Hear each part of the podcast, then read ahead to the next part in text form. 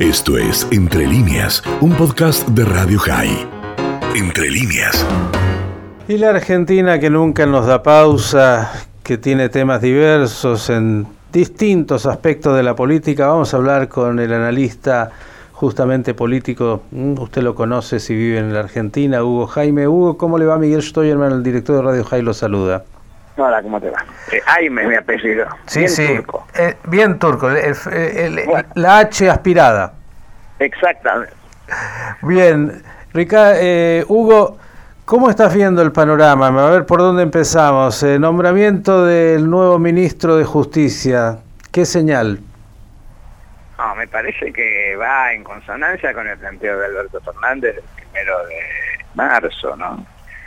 Eh, planteo que digamos ya Fernández venía haciendo respecto a la necesidad de la depuración de la justicia y de una reforma judicial.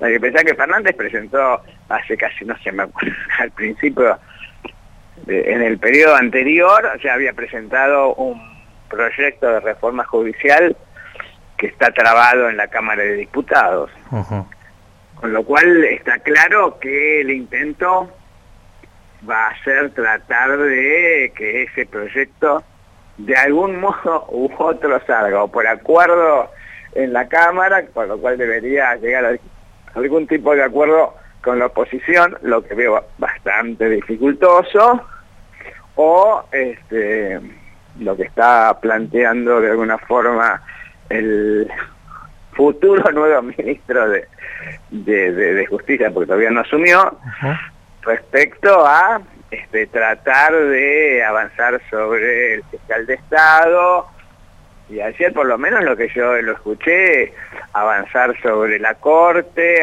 buscar armar ese tribunal intermedio entre los tribunales generales y, la Corte.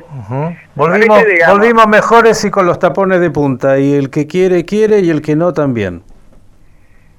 Eh, y de algún modo, sí. Bien, depuración de la justicia que busca eh, el Ejecutivo. La pregunta también que deberíamos hacernos es, ¿y cuándo viene la depuración de la política en la Argentina? Y eso lo va a decidir la sociedad.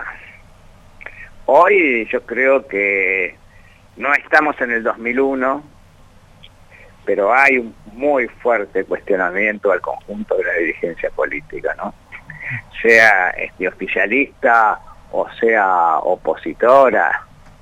En realidad, hoy si uno mira la imagen de los dirigentes, eh, y están en problemas, ¿no? Porque salvo el presidente y Rodríguez Larreta, el resto no se salva ninguno, ¿no? Mm. Y el presidente también viene bastante cuestionado con la imagen cayendo fuertemente, ¿no? La imagen cae, todavía está, tiene, todavía tiene balance positivo, eh, pero sí, pues está el filo. Oh. eh, porque decir, igualmente, más allá de los números, hay un cuestionamiento a esta idea. Ya empieza a haber un cuestionamiento a son siempre los mismos, cuánto hace que están, los problemas de Argentina no se resuelven. Oh. Este, yo siempre soy el jamón del sándwich. o sea, eso me parece que la sociedad argentina lo está empezando a plantear creo que el tema de la pandemia más la crisis económica eh, genera un nivel de angustia importante y apresura el cuestionamiento. Mm. ¿Y los políticos eh, toman de alguna manera ese mensaje o siguen encapsulados en su mundo y en su negocio? No, yo creo que están en su propia lógica. Mm. La mayoría lo veo en su propia lógica, ¿no? La oposición está, eh, en su, digamos, así como el oficialismo está en su propia lógica, la oposición también está en su propia lógica. Por eso, cuando uno empieza a preguntar sobre intenciones de voto, ninguno de los, digamos, más allá que uno eh, ve al frente de todos, que uno, hoy uno pregunta en las legislativas, ¿qué va a votar? ¿Frente de todos o junto por el cambio? Y uno tiene 32, 33 puntos, otro tiene 25 puntos. ninguno es una gran maravilla, ¿no? Y además la gente te va a decir, por este no voy a votar. No es si es que no es un voto positivo por alguien que le dé demasiada esperanza, sino generalmente por el rechazo al que menos le gusta del momento. Sí, bueno, depende, ¿no? Porque hay unas dinámicas que son de la capital y el conurbano y otras dinámicas que son del interior que tienen mucho que ver con las lógicas provinciales. Nosotros acá estamos muy acostumbrados a, ver la nacionalización de las elecciones, pero también este lo que pasa en las provincias juega, y hay una mezcla, ¿no? Otro mundo. Otro mundo, sin duda.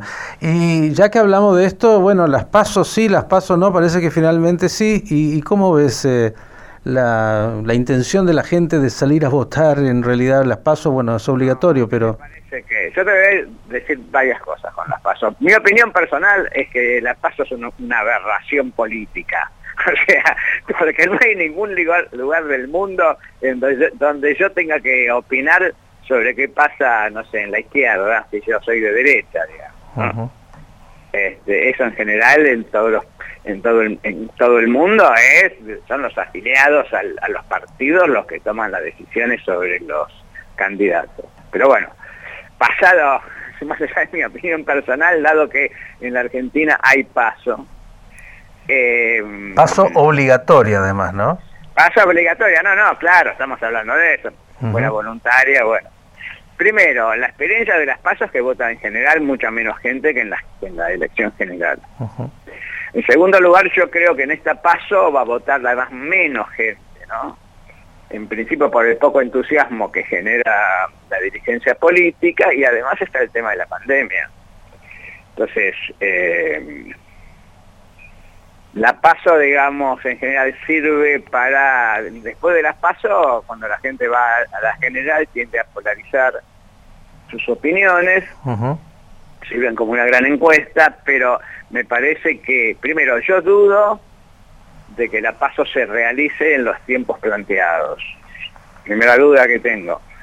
Porque si se decide que finalmente no sean en octubre, sino en noviembre las generales, las pasos no van a ser en agosto. Eh, y hay que ver qué pasa con la pandemia en la Argentina. Así es. Vinculado a qué pasa con las vacunas. Entonces, este... Por el momento no hay buenas noticias, para decirlo de alguna manera muy clara. Muy malas noticias para, para todos los ciudadanos y me imagino para los gobernantes eh, también. No, no, están todos preocupados, obviamente. Igualmente, si uno mira los procesos en América Latina, no sé, en Ecuador votó menos gente, pero la gente votó. Eh, en Perú hubo, votó menos gente, eh, pero votaron, o sea, eh, están por votar, perdón, pero no, no fueron. o sea que si uno ve eso, uno dice, bueno, este, a lo mejor te vota el 50% de la gente. y no sirve de indicador, o sea, viene muy complejo el panorama. Este. Algún día... Además es muy, te, voy a invitar a que hagas una medición, ustedes que están ahí siempre mirando y preguntándole a la gente si tuvieran, hay países en, Chile con, la problemática que tiene, ¿no? Eh, donde el voto ya no es obligatorio, ¿qué pasaría en, la Argentina de hoy si el voto no fuera obligatorio? ¿Cuánta gente mm, descontenta del sistema directamente ni iría a votar? Ah, y bueno, sí, igual la gente, digamos, eh, como sabe que no hay no pasa nada. Mm. no, no votar no pasa nada. Nosotros estamos en más o menos en, las legislativas en un 75% aproximadamente de, presentismo, ¿no?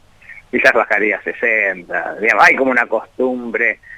Eh, yo creo que al argentino le gusta participar, aún poniendo un, sándwich adentro de, del sobre, un salamín, digamos. ¿no? Mm. La última, Hugo, ¿y cuánto puede incidir, eh, eh, obviamente, lo que es eh, esta situación de pandemia, no tener las vacunas, en, lo que es lo, que la gente vota o no vota? Yo creo que va a tener incidencia. Va a tener este, incidencia. El gobierno está, digamos, tiene necesita este, que la economía reflote y para eso precisa tener vacunas. Mm. Ahora, eso no quiere decir que el gobierno vaya a perder las elecciones, porque, digamos, tiene que haber otro que enamore del otro lado. Porque si no, yo puedo votar cualquiera. ¿No? Sí, parecería, y, no sé si lo compartes, tal vez para cerrar, que en las últimas elecciones, bueno, sobre todo las presidenciales, ¿no? No fue que mucho enamoró de uno, sino que en realidad siempre se votó en oposición al de turno que, que había desenamorado mucho y había defraudado mucho a la ciudadanía. No, sí, estoy de acuerdo, pero acordate que las legislativas donde en el 2001 creo que fueron, ¿no? Donde, eh, o 2000, no me acuerdo exactamente qué año, donde Dualde sale senador, este, eh, saca Real creo el 20, 25 de los votos, pero como había cualquier cantidad de voto en blanco, teóricamente llegó al, al 50, ¿no? O sea que nos podemos encontrar también con ese tipo de situaciones, que la gente vaya, vote y vote en blanco. Hay que buscar o vote, a, vote a cualquiera. Hay que buscar en la historia ya bastante lejana. Hugo, Jaime, bien aspirada la H, gracias por estos minutos. Es, es, es, como Haddad, viste que Haddad no decís Haddad, bueno, también es igual. Le, le, decimos Hamdulillah, querido Hugo, gracias por estos minutos con Radio High. Un abrazo. Esto fue Entre líneas, un podcast de Radio High. Puedes seguir escuchando y compartiendo nuestro contenido en Spotify, nuestro portal radiohigh.com y nuestras redes sociales.